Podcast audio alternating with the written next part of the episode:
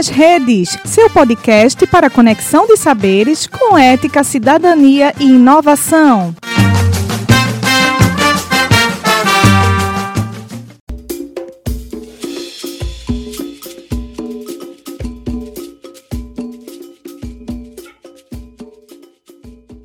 Começa agora a Segunda Feminista, um projeto do Grupo de Trabalho Gênero da ANPUH Brasil. Olá a todas as pessoas que nos acompanham. Sejam muito bem-vindas ao nosso canal de História Online. Eu sou Cláudia Maia, historiadora e professora da Universidade Estadual de Montes Claros. E eu sou Andréa Bandeira, historiadora e professora da Universidade de Pernambuco. Juntas, coordenamos esse podcast que pretende divulgar pesquisas e ampliar o alcance das narrativas sobre mulheres, gêneros e feminismos. Todas as segundas-feiras, traremos uma nova roda de conversa com quem faz história.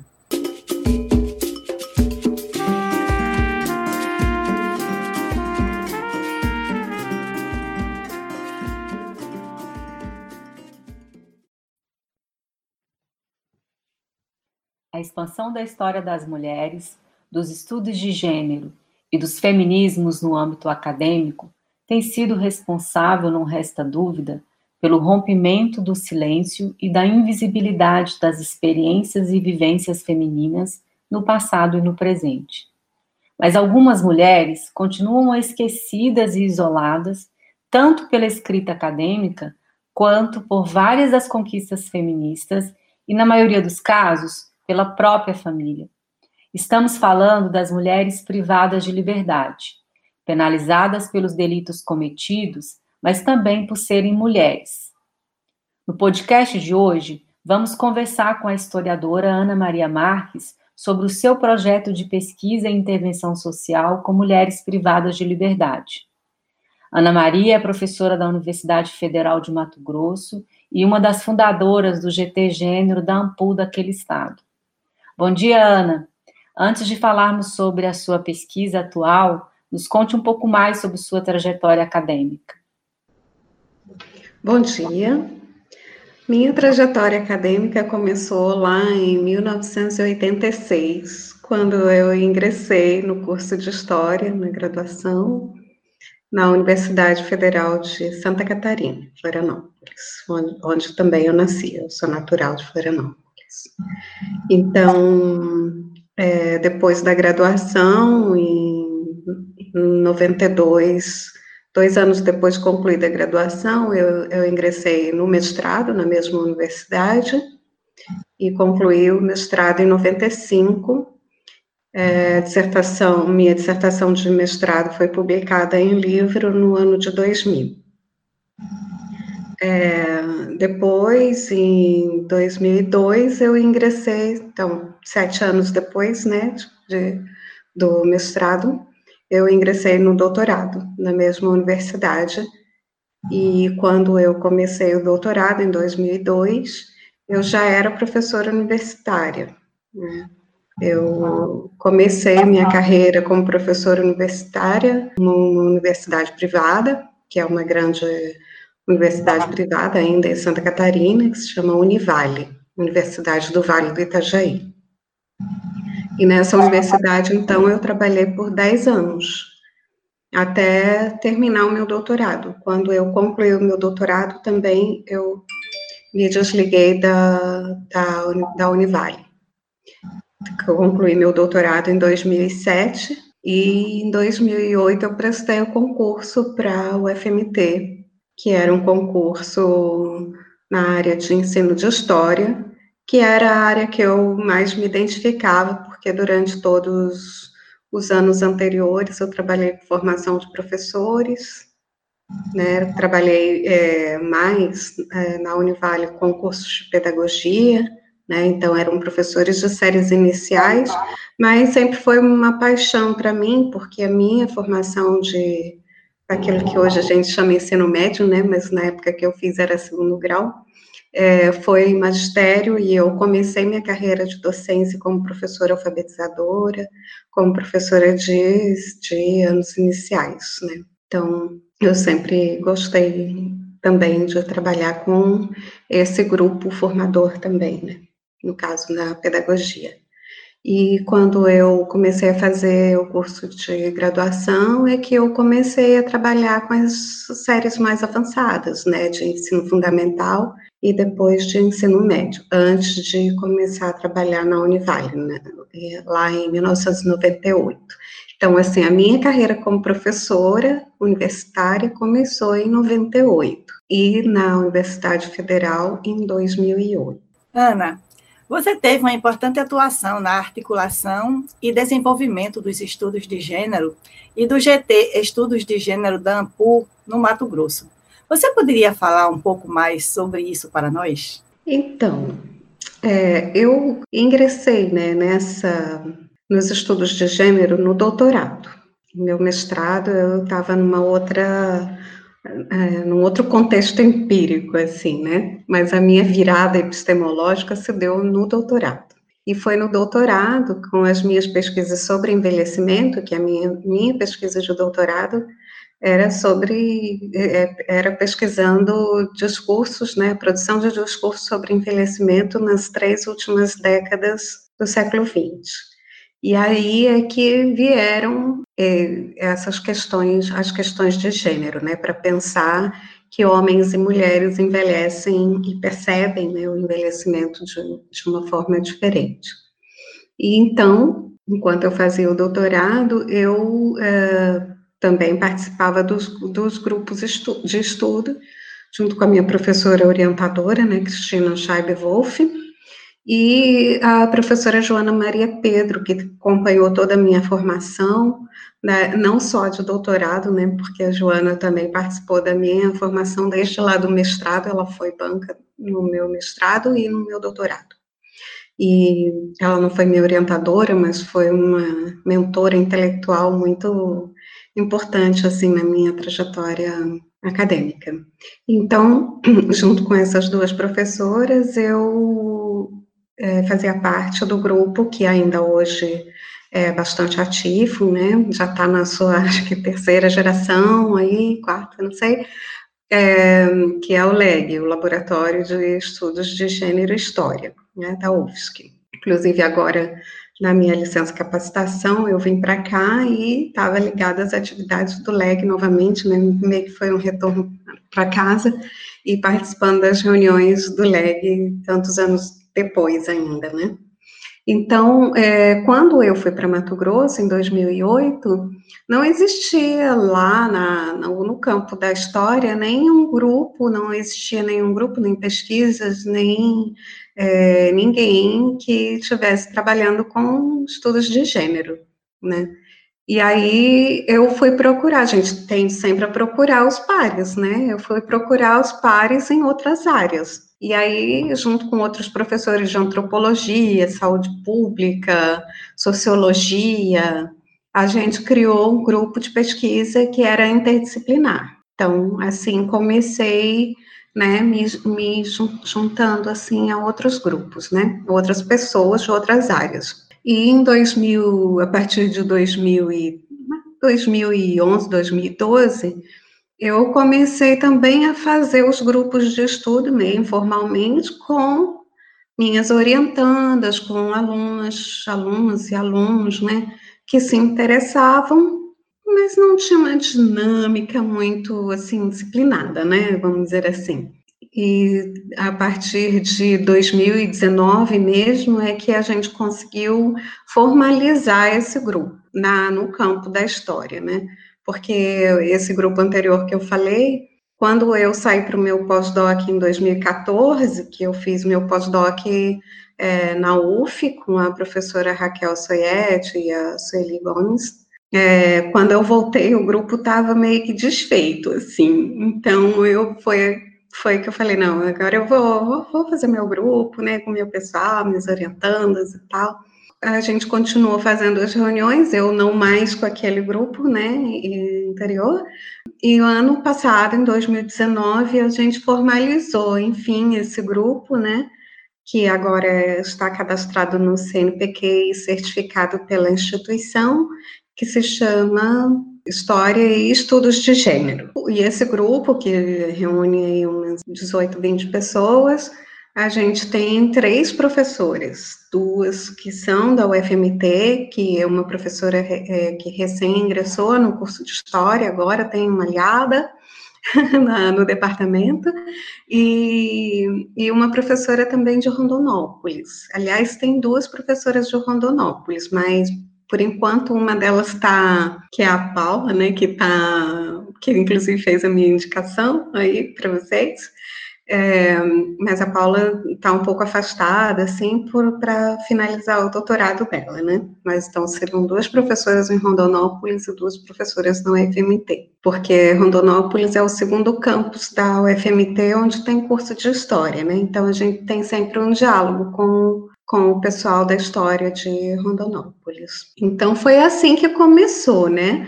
É, no departamento, embora não tivesse ninguém que trabalhasse com gênero, mas tinha uma professora que trabalhava um pouco com história de mulheres e tal. E com ela eu publiquei, eu escrevi, depois, muito tempo depois, né, a gente escreveu um trabalho juntos que saiu publicado esse ano, né? Que é um pouco contando essa história, esse percurso, né, acadêmico da história das mulheres e dos estudos de gênero em vinte anos de trabalhos acadêmicos, no caso os dez anos dela, mais os dez anos meus, né, no caso, é, dentro da U F M T. Esse livro saiu publicado esse ano num livro sobre a história de mulheres e gênero no Centro-Oeste, falando justamente sobre pesquisas do Centro-Oeste, né, que foi organizado pela é, Ana Carolina Coelho e a Jaqueline Zarbato. Então, foi assim que iniciou, assim, meu, minha trajetória sobre os estudos de gênero é, na U F M T. É, Ana, você, como disse, estudou envelhecimento, é, religiosidade. Mais recentemente, você pesquisou periódicos feministas, né, a revista Violeta, e agora está se dedicando a uma pesquisa muito importante do ponto de vista não somente teórico, mas, sobretudo, do ponto de vista social, que são as políticas de letramento de mulheres em privação de liberdade. Fala um pouco mais para nós sobre essa sua pesquisa atual. É, então, é, você falou sobre, eu já tinha falado, né, sobre a minha pesquisa de doutorado, mas quando eu vim para cá, eu, meu primeiro projeto de pesquisa foi sobre a revista Violeta, que é considerada a segunda maior revista em, feminista em tempos de, de edição, né, porque ela foi criada em mil novecentos e dezesseis, e circulou até mil novecentos e cinquenta no Brasil, né? Maior, a segunda maior no Brasil. E aí, como é, eu queria um pouco fazer, né, uma, um estudo mais sobre esse período do feminismo, né, início do século, eu fui pesquisar essa revista, o que me renderam várias orientações depois, né? Foi meu primeiro projeto de pesquisa aqui, mas me renderam várias é, orientações muito boas e pessoas que, é, é, mulheres que mergulharam muito mais na revista do que eu, que foram além, né, do, do que eu iniciei lá, né? Então, eu gostaria de destacar também, é isso. A Laís Costa, o trabalho de Geisa Arruda e outras meninas que utilizaram, a Nailza Gomes, né? Então, pesquisas de mestrado e de doutorado. Então, aí, assim, pa, pular da, da revista Violeta para a questão do encarceramento, parece assim, né? Às vezes pode parecer assim, nossa, mas essa pessoa não tem foco, gente, né? Mas, assim, é que eu vou me movimentando um pouco conforme a minha prática, né? Eu tenho refletido muito nisso, né? Que a teoria se faz na prática, como diz a Sara Ahmed, e, e é, é esse o caminho mesmo que eu faço, né? Conforme a vida vai me apresentando algumas coisas, eu já transformo aquilo em objeto de pesquisa, eu quero investigar e eu quero saber mais sobre aquilo, né? Como minha área de atuação na docência, meu concurso foi para a prática de ensino e essa é minha área de atuação, então eu estou sempre trabalhando com os estágios, né? Os alunos em fase de estágio. E aí, quando eu voltei do meu pós-doc, eu ah, quero fazer uma coisa diferente no estágio, eu quero levar os alunos a fazer estágios em lugares diferentes, né? E aí, então, eu propus eles, a gente fazer estágio no sistema prisional, né? E que eu também precisava conhecer, porque eu também não conhecia. Então, nós vamos juntos, né? Vão vocês, vão eu também. Porque aqui em Mato Grosso tem uma rede, né, de, de, que é uma rede que foi criada na Seduc, né, pela Seduc, que atende o sistema prisional, que se chama Escola Nova Chance, né? Então, atualmente, a Escola Nova Chance está em trinta e oito unidades prisionais em todo o estado, né? Então, são é, escolas que, que funcionam dentro das unidades prisionais, né? Então, lá, e a, o ensino funciona em regime de EJA, de Educação de Jovens e Adultos. Então, é como na escola fora da prisão, mas ela tem, né, salas de aula lá, e os professores são professores da Seduc mesmo, que lecionam lá. Então, eu falei, bom, os professores de história também estão no sistema prisional, né? Vamos lá, gente, vamos fazer estágio no sistema prisional também. Até mesmo porque na época dos editais de seleção, sempre tinha pouca, pouca demanda, assim. É, é, muitos nem, nem sabiam, né, que existiam... Existia um seletivo separado para o sistema prisional. Então, eu fui, fui nessa, assim, né, levar os alunos. Mas, no início, foi meio empolgação, assim, ah, vamos, que também a gente quer conhecer, vamos e tal. Mas, na hora do vamos ver, a realidade tocou mais pesado do que a empolgação, né? Então, muitas pessoas iam e depois voltavam, tem, assim, tem, tem uma história até engraçada de gente que levou uma semana para se encher de coragem, dizer para mim que não tinha coragem de continuar, assim, né? É, se sentiram tocados emocionalmente, abalados, né, emocionalmente com a realidade. Então, assim, no, em um ano de trabalho levando alunos para fazer estágio, eu tive apenas dois alunos que concluíram, um aluno e uma aluna que concluíram o estágio. Mas eu não, eu não desisti. E eu acabei me ligando, né? Eu falei, bom, é, além de, de continuar no sistema prisional, eu quero trabalhar com as mulheres, que essas são sempre menos assistidas, né, menos, é, eu ouvi assim, ai, por que você não vai lá no masculino, porque a, a penitenciária do estado, né, que é a única penitenciária feminina e maior, né, do estado, que foi onde para onde eu fui, ela fica de frente à penitenciária central, masculina, assim, né? E lá é uma outra estrutura organizacional, mas, né, enfim, tem uma estrutura maior, até mesmo porque atende mais pessoas também. Então, as pessoas dizem, ah, por que você não vai lá no masculino, que é melhor, mais organizado e tal? Aqui é meio bagunçado e, né, e tal. Eu falei, ah, então é essa aqui mesmo que eu quero ficar, né? Porque onde está melhor, não, não me interessa, não. É, e, assim, é claro que, porque eu sempre tive esse olhar, né, voltado para a questão das mulheres, das, do gênero e tal, não, não seria diferente. Isso vai acompanhar, né, é, é isso que a, acho que eu, que eu vivo um pouco isso que a Adriane Riz fala de vivência lésbica, né? Que assim, eu não sou lésbica, mas eu tenho uma vivência lésbica, porque sempre minha vida é cheia de mulheres, para mulher, mulheres, com mulheres, e é assim, tudo que eu faço, né? Então, tendo essa rotina de toda semana aí no, na penitenciária, eu acabei, acaba, acaba que me convidaram, né, para participar de uma comissão sobre remissão pela leitura, lá no, na penitenciária feminina. Aí, inicialmente, eu aceitei e falei, ok, ajudo, tal, né, o que que precisa aí, tal. Aí, será, precisa tudo, e mostrar o projeto, mas era só um projeto escrito, não havia nenhuma ação é, concretizada, né? Eu falei, tá, mas o que é que precisa para pôr o projeto em, em ação, né? Ah, precisa tudo. Não, gente, tudo não, né? Tem os livros, tem as pessoas, vamos começar aí o negócio. Então, alguma coisa tem. Não, não tem. Não tem livro para começar. Aí eu fiz... Aí foi, tá, já vamos resolver isso aí, então, porque sem livro não dá para começar um projeto de leitura, né, gente? É, então, eu fiz uma campanha de doação de livros e com o... Eu falei, vai ser o projeto vai ser para quantas pessoas, mais ou menos? Ah, em torno de umas vinte pessoas. Falei, ah, será que com cinquenta livros a gente começa? Porque, assim, eu você me convidou para começar e é amanhã mesmo que a gente começa, né? Tá bom.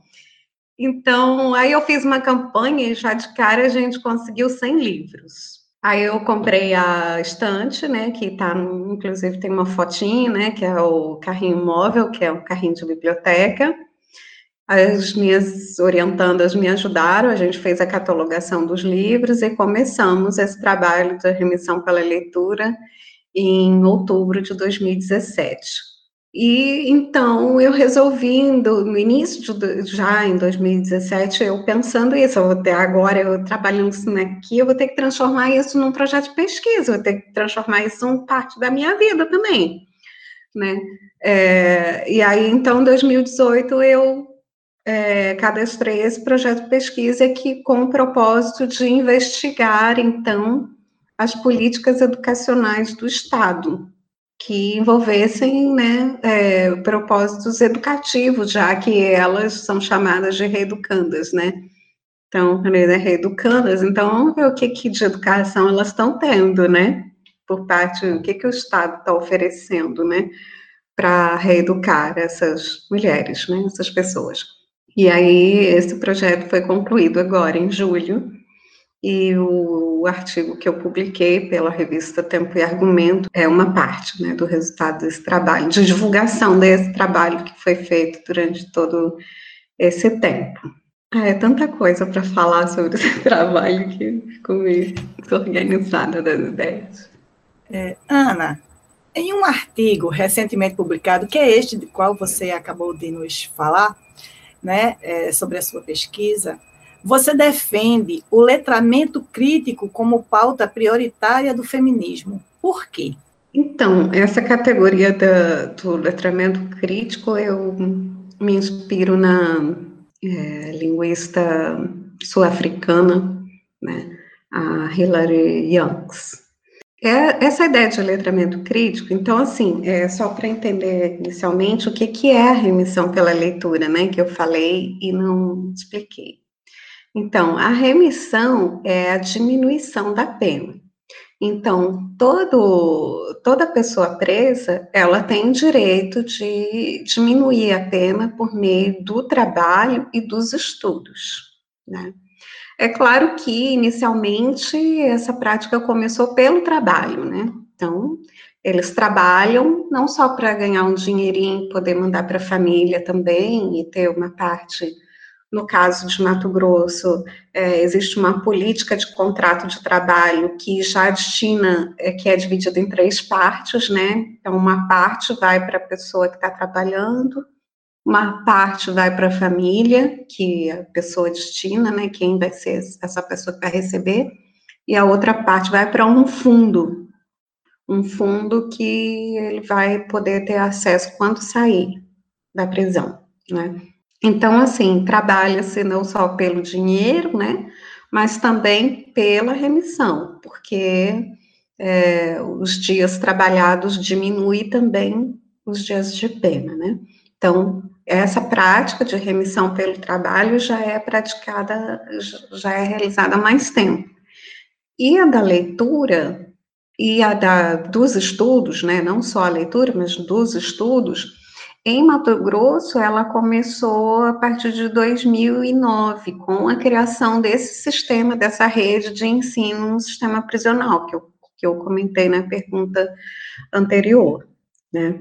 Então, a cada quatro dias frequentados na escola, a pessoa pode diminuir um dia na P M.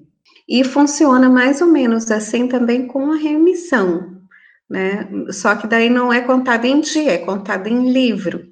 A cada livro lido, né, num prazo de vinte e um, a, é assim que, o que diz a recomendação do Ministério da Justiça, né?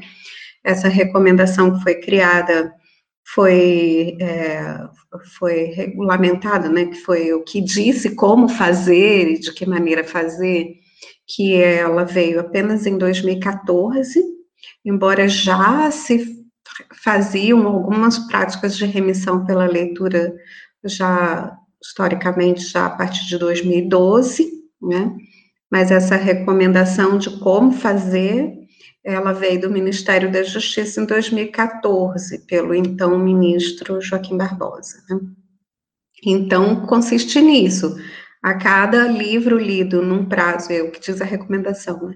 Num prazo de vinte e um a trinta dias e resenhado, né? Ou seja, corrigido com uma nota, um parecer e tal, é, pode diminuir quatro dias na pena, né, de uma pessoa.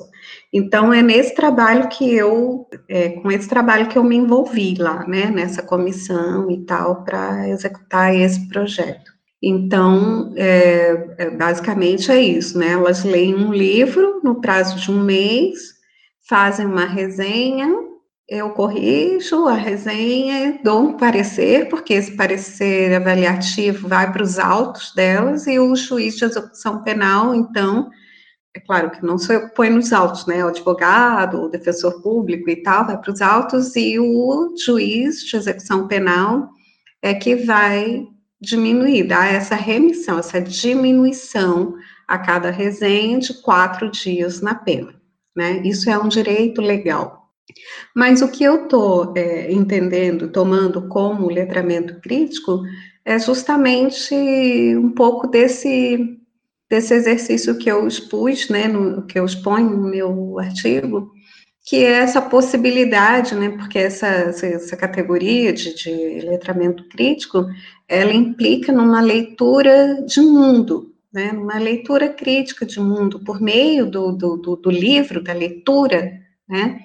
É, você também lê o mundo, isso é o que diz, né, do letramento crítico.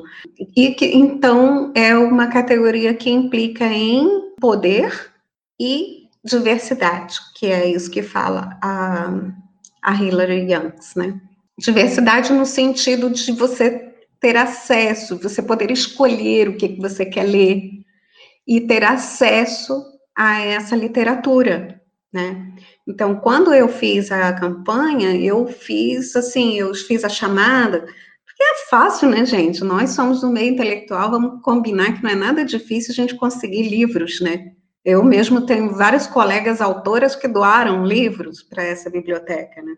Então, a ideia era essa, era é, de, preferencialmente livros que falassem sobre mulheres ou que fossem escritos por, por mulheres, de autoria feminina, né, para a gente poder alcançar esse interesse também, né, delas.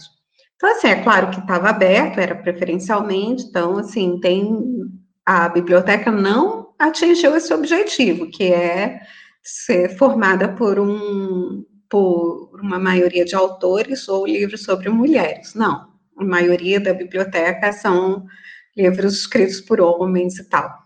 Mas o interesse delas era por esses livros que, que se aproximassem mais da realidade delas, né? Então, nesse pequeno recorte que eu fiz para o artigo, isso aparece, assim, né? De essa identificação. Então, a ideia do letramento crítico é essa, né? É você ter acesso a esse conhecimento, a essa produção do conhecimento, e você interagir com ele, a partir dele, você fazer uma, é, poder fazer uma leitura de mundo também. O Brasil tem a terceira maior população carcerária feminina do mundo, atrás apenas dos Estados Unidos e da Tailândia.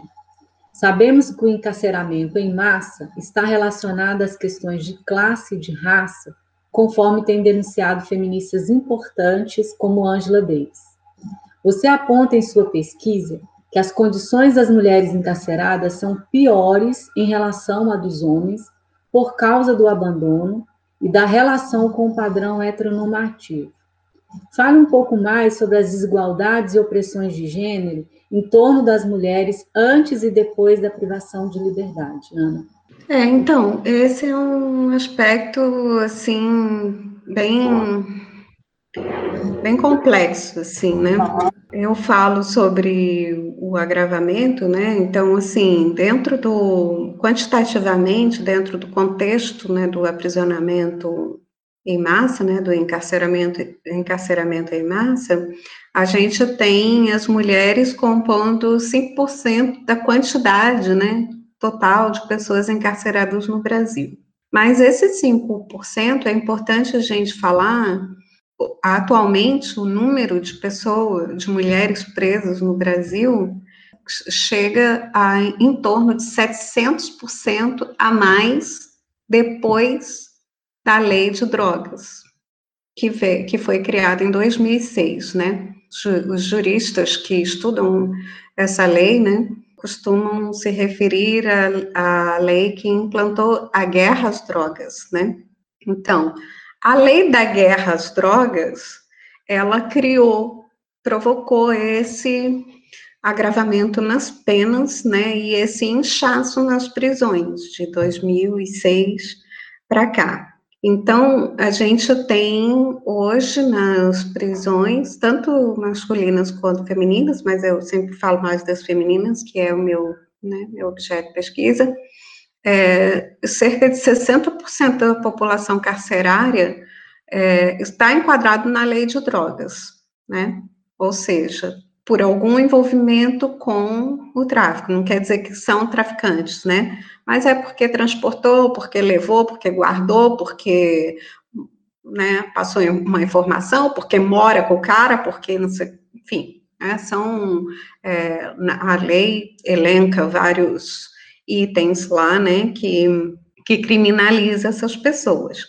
Então, essas mulheres, é, muitas vezes entram, se envolvem, né, com o tráfico, muitas vezes por causa de, de, de dessas relações com homens que já atuam, né, no tráfico, mas também não, não por, por uma relação apenas de dependência, mas porque a gente sabe que a maior parte das mulheres das camadas mais pobres, elas são mantenedoras, né, elas criam seus filhos sozinhos, né.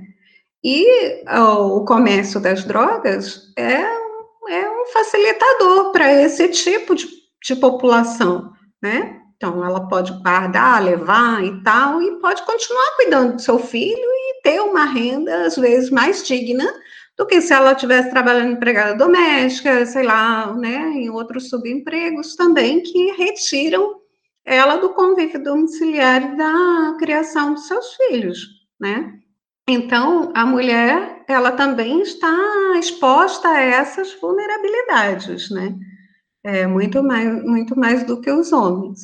E, e existem também é, informações, é, dados que mostram que cerca de um quarto das mulheres reincidem, né?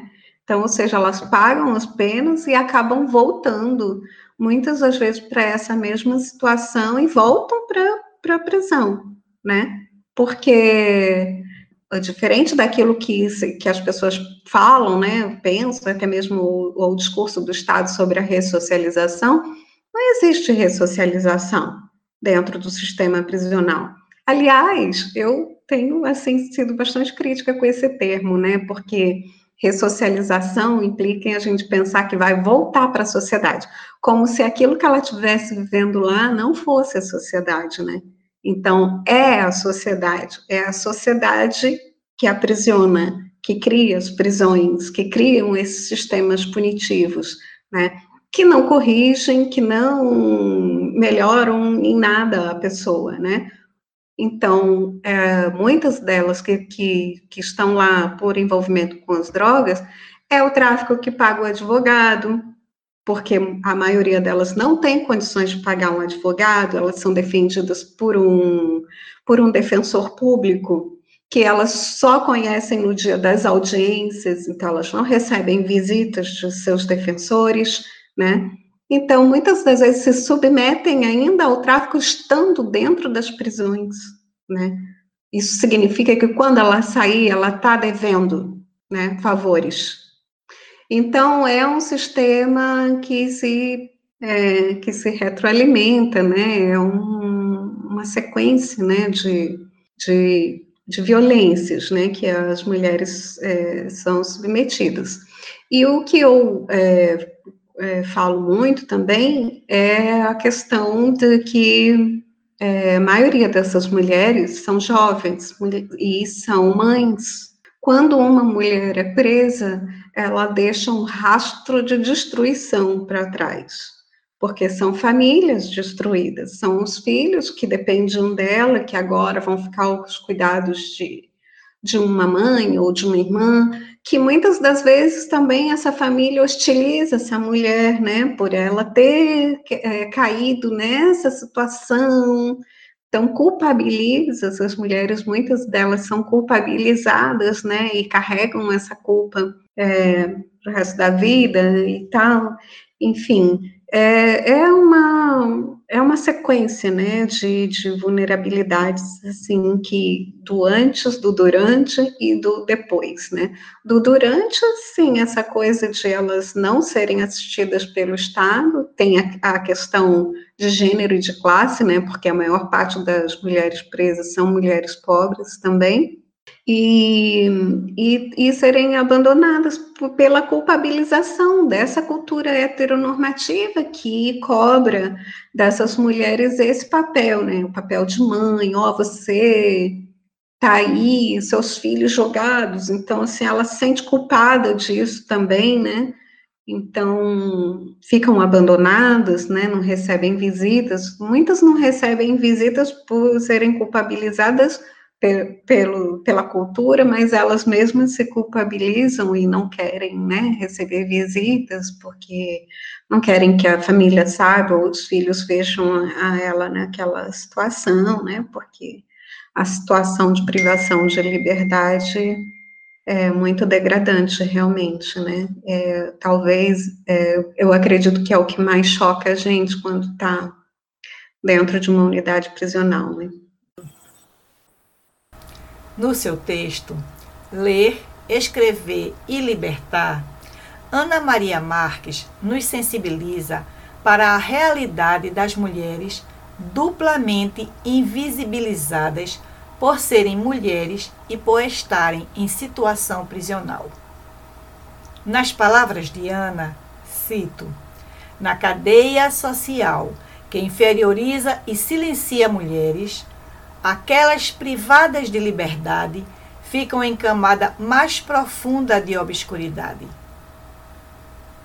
Ao mesmo tempo, a sua pesquisa aponta a saída para essa cruel rotina de solidão e apagamento, quando liberta as vozes dessas mulheres, quando a sua pesquisa abre as portas das cadeias sociais e tornam essas mulheres presentes.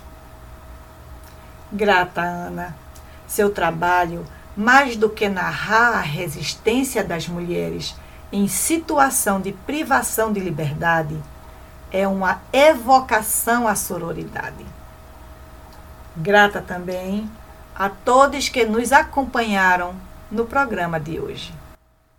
Bom, então eu agradeço também o convite, né, feito pela a indicação, inicialmente a indicação, né, do G T Mato Grosso, de, da ANPUH, de Estudos de Gênero, e a, a companhia, né, de Cláudia, Diara e Andréa, e convido as pessoas também, além de conhecer o artigo já citado, também um artigo que publiquei no ano passado, que é uma análise sobre os encarceramentos de mulheres a partir da série Orange is the New Black, que foi um artigo que eu escrevi com uma estudante de pedagogia, atualmente estudante de pedagogia, que está terminando a sua pena em regime semiaberto, mas que eu conheci dentro do sistema prisional.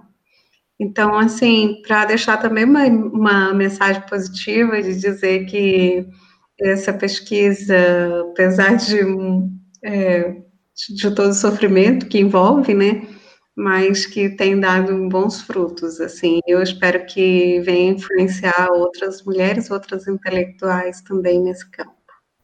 Muito obrigada. Obrigada, Ana. É, para saber mais sobre essa pesquisa da professora Ana Maria, sugerimos a leitura do artigo Ler, Escrever e Libertar, experiências que promovem a diminuição de pena para mulheres privadas de liberdade em Mato Grosso, que foi recém-publicado pela revista Tempo e Argumento online. Obrigada a todos que nos acompanharam hoje. Esperamos vocês na próxima Segundas Feministas. Até lá! Gostou do programa? Não esquece de seguir nossas redes sociais e curtir esse episódio. Até a próxima!